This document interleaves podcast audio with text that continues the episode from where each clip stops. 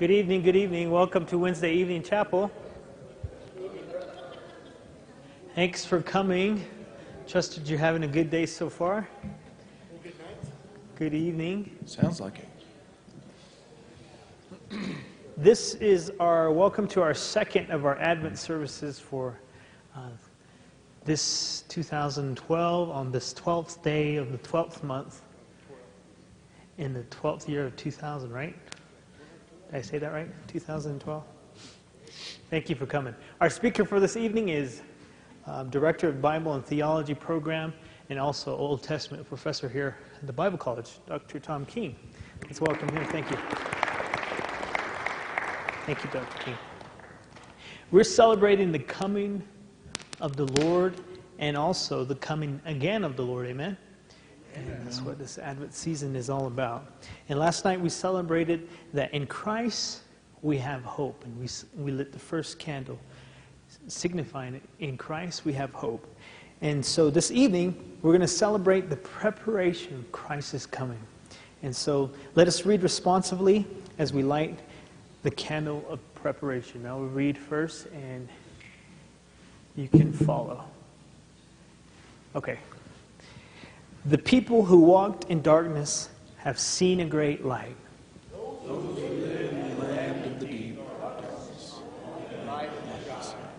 The light grows gradually brighter as we move through Advent together. The candle of hope already burns bright. Today we light the candle of preparation. The coming Christ desires us to all, th- all to thrive, patiently wanting us to turn from the ways of sin and death. As we wait for the coming of the day of God, we want to be ready. Seeking the straight path, we light this candle to guide our steps. Together we prepare our way and strive to lead us of holiness, goodness, and peace. Amen. Amen.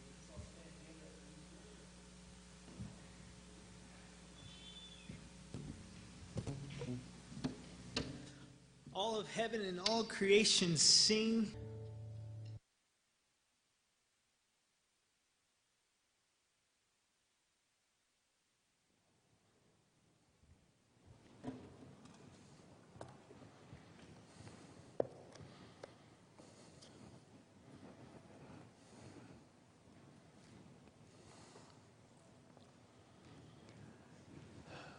Spock of the Starship Enterprise once stated Having is not so pleasing a thing after all as wanting.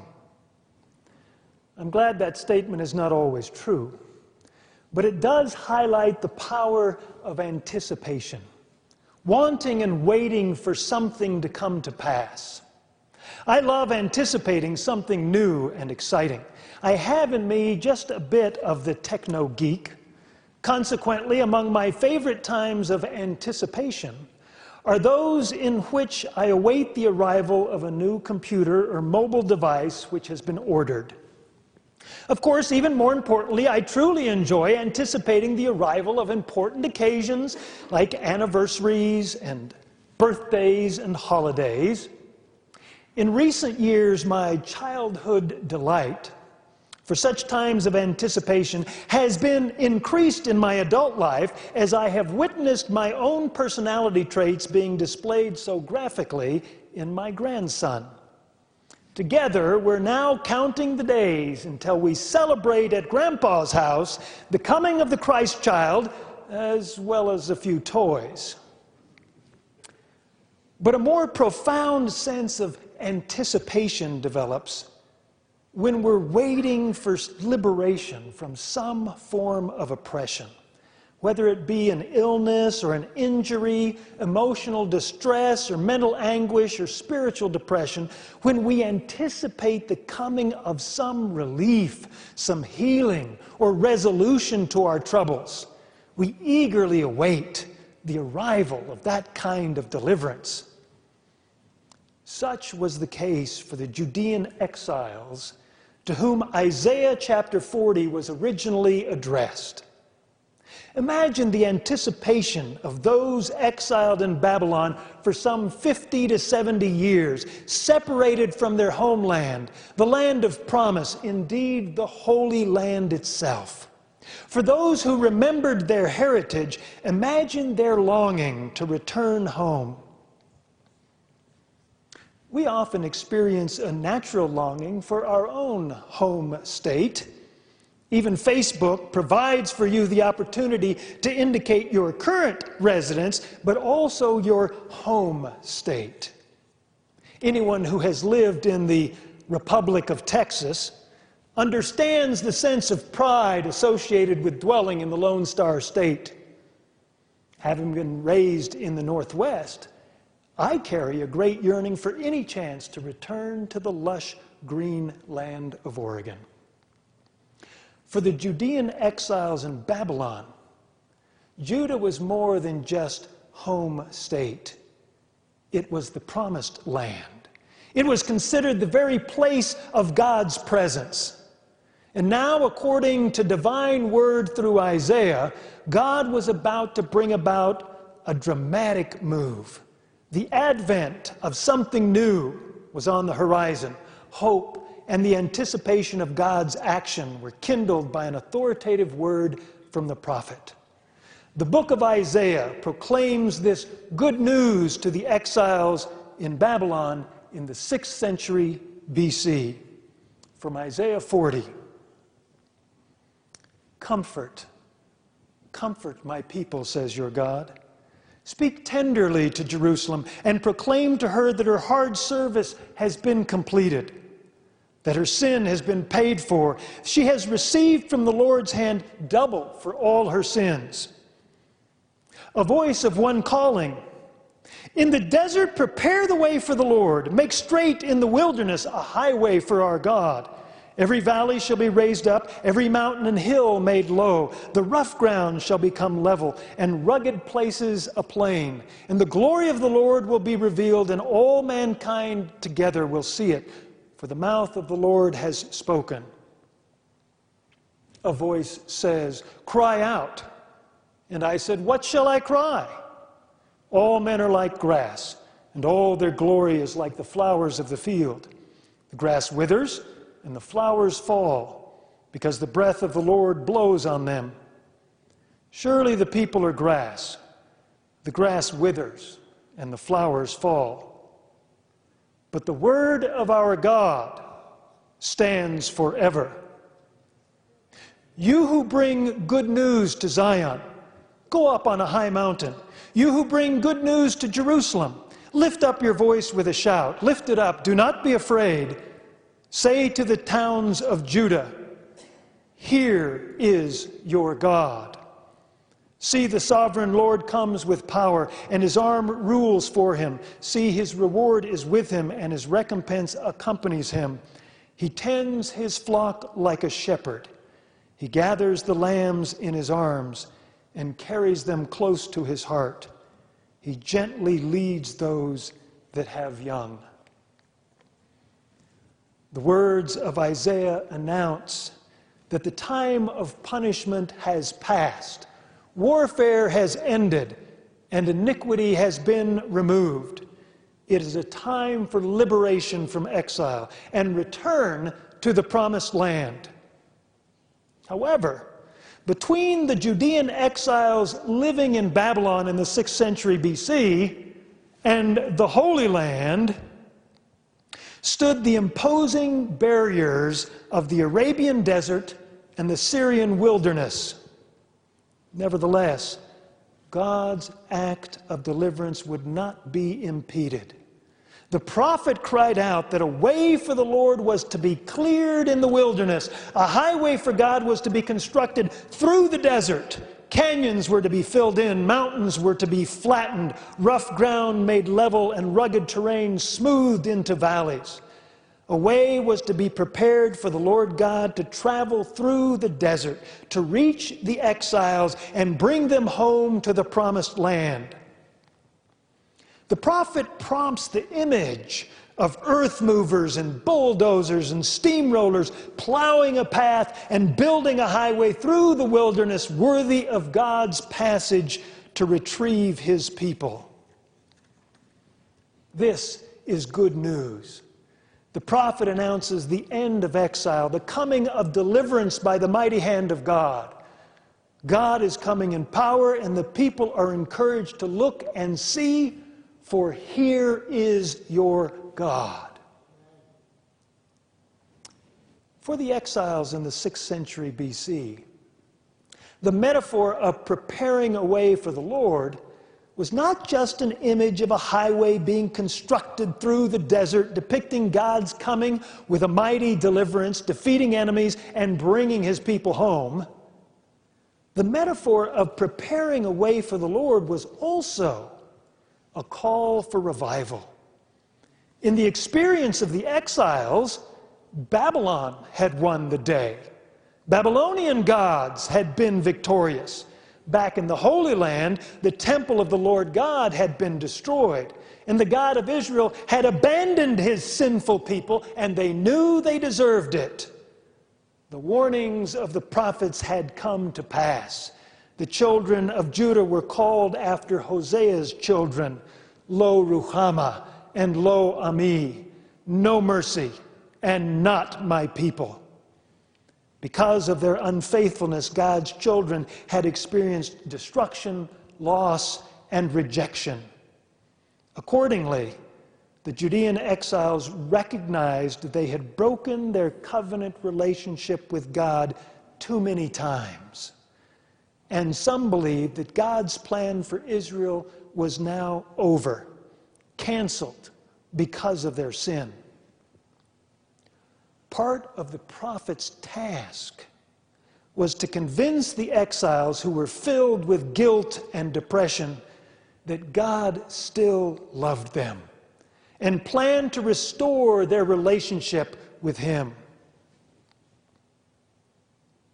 How often have you and I felt as though God must reject us because we have sinned too often. We have failed Him too many times. God can't forgive me anymore. My particular sins and failures are too great to be forgiven. He surely is not interested in giving me yet another chance.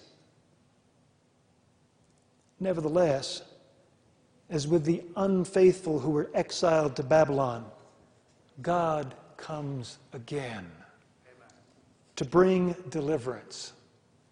In the face of deep dejection, the prophet announces that salvation is at hand, and the exiles are to prepare for God's coming and God's mighty work of deliverance. Faith must be revived.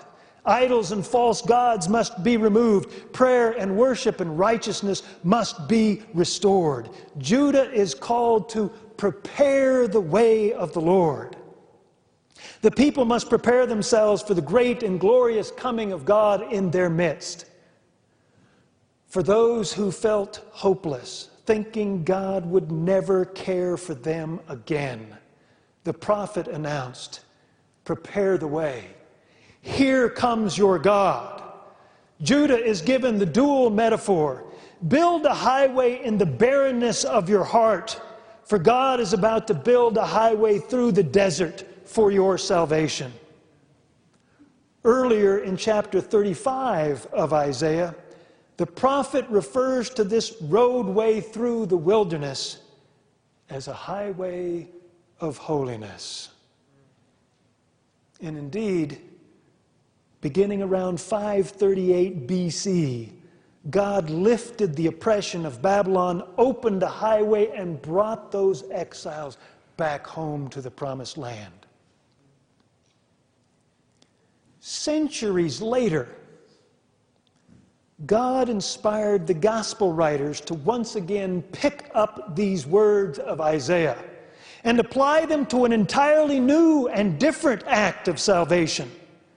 John the Baptist is described as a voice in the wilderness calling for people to prepare the way for the Lord.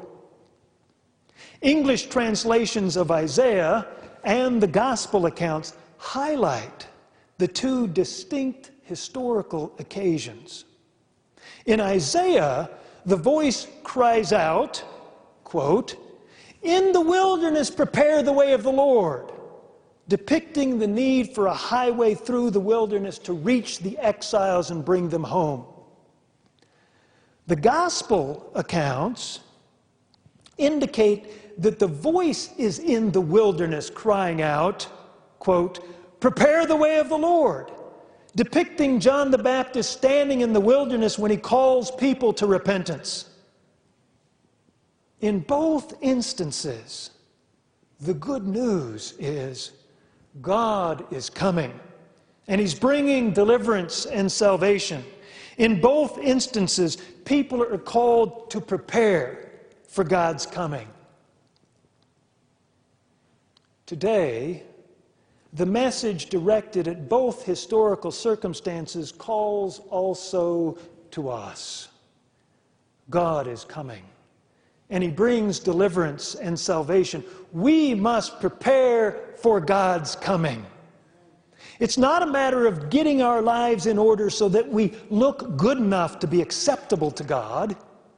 He's coming in the first place because He already loves His children and desires to restore them.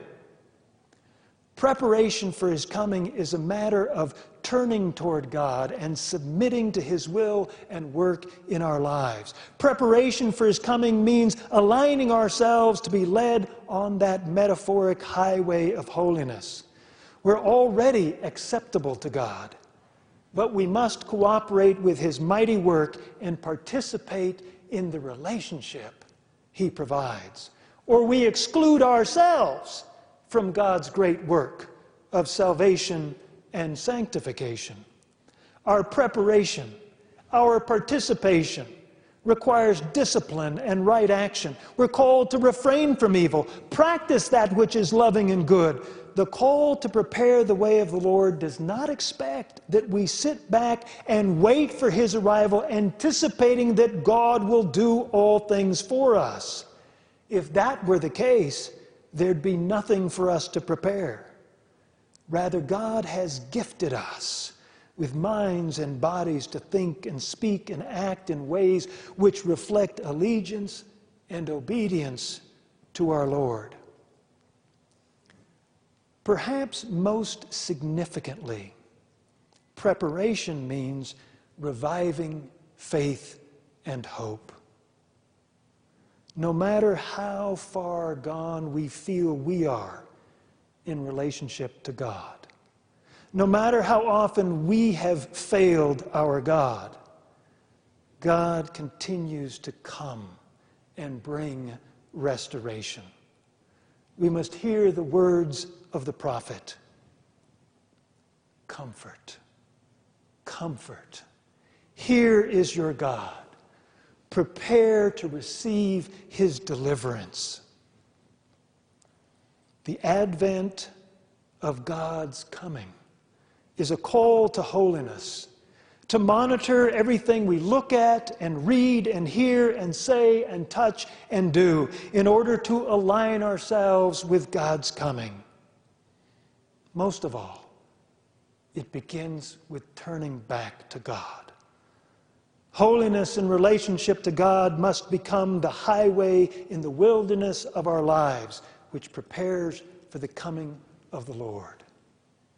The ongoing character of this wondrous relationship is evident by the fact that we rehearse Advent year after year. We continually prepare for his coming in the celebration of Christ's birth. It's an annual rite of renewal. May our preparations for the Christ child enliven our walk with God throughout the coming year. Following Isaiah's proclamation of comfort and deliverance, in which the glory of the Lord is to be revealed, there is a word of lament, a lament of despair. Verses 6 and 7 once again. A voice says, Cry out. I said, What shall I cry? All men are like grass, and all their glory is like the flowers of the field. The grass withers, and the flowers fall, because the breath of the Lord blows on them. Surely the people are grass. The lament expresses a typical reaction of fear and doubt.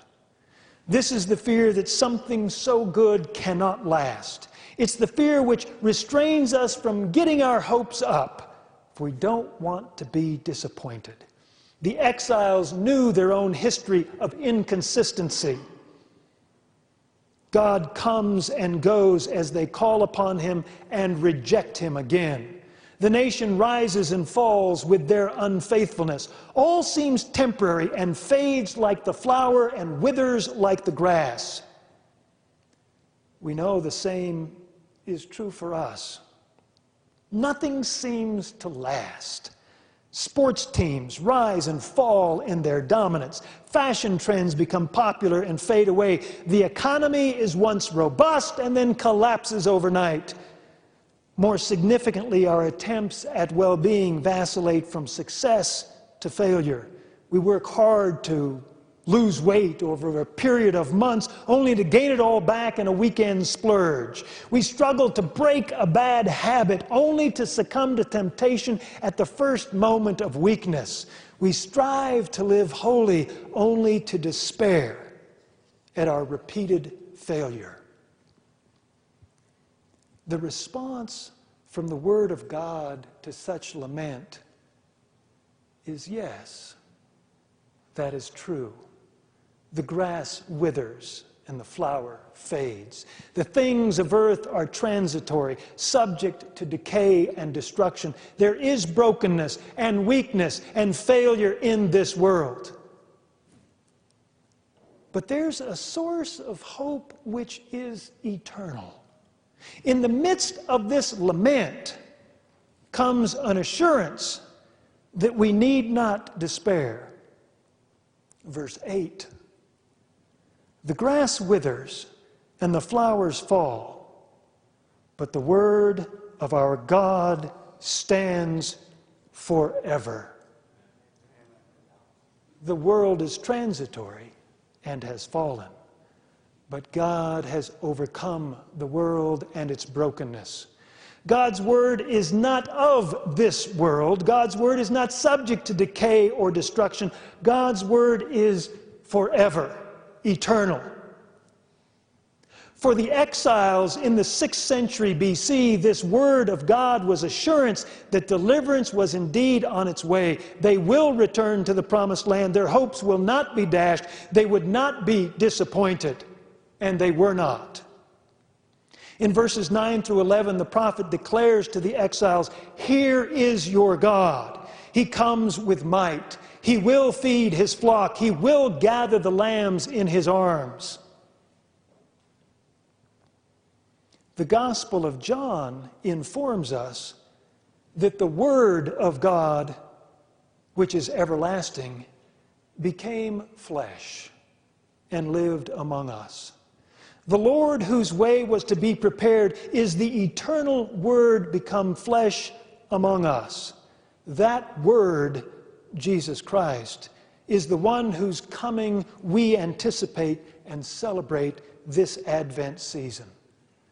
That word, Jesus Christ, is our assurance of deliverance and salvation. Through Christ, the inconsistency and brokenness of our lives, our repeated failures, are all overcome as the exiles were told in regard to the word assuring their restoration to the promised land, so we are told in regard to the coming of the Word made flesh, here is your God.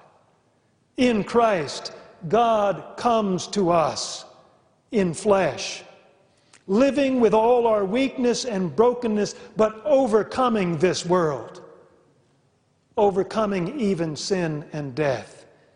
Thereby, Christ makes a way for us to live through this world and likewise overcome sin and death.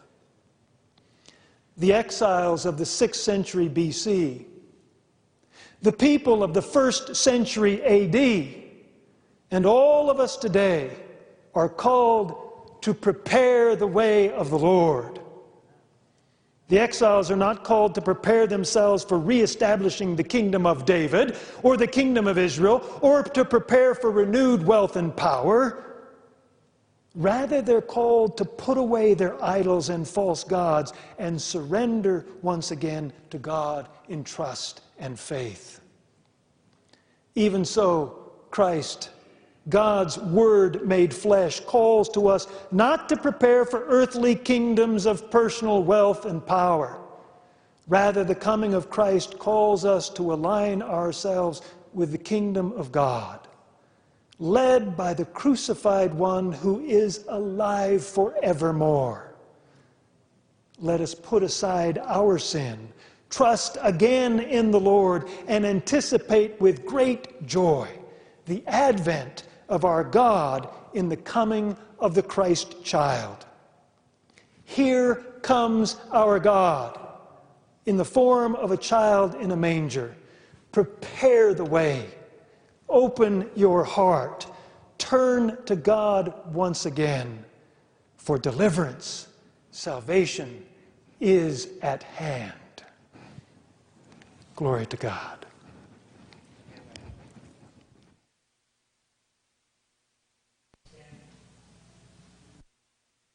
Together in response Emmanuel, God with us, revealed in us.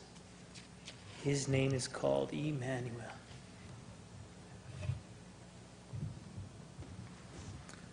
Our Lord, we praise you for your coming. We ask that you plow your way through the wilderness of our lives and empower us to prepare for your wondrous coming. In Jesus' name, amen.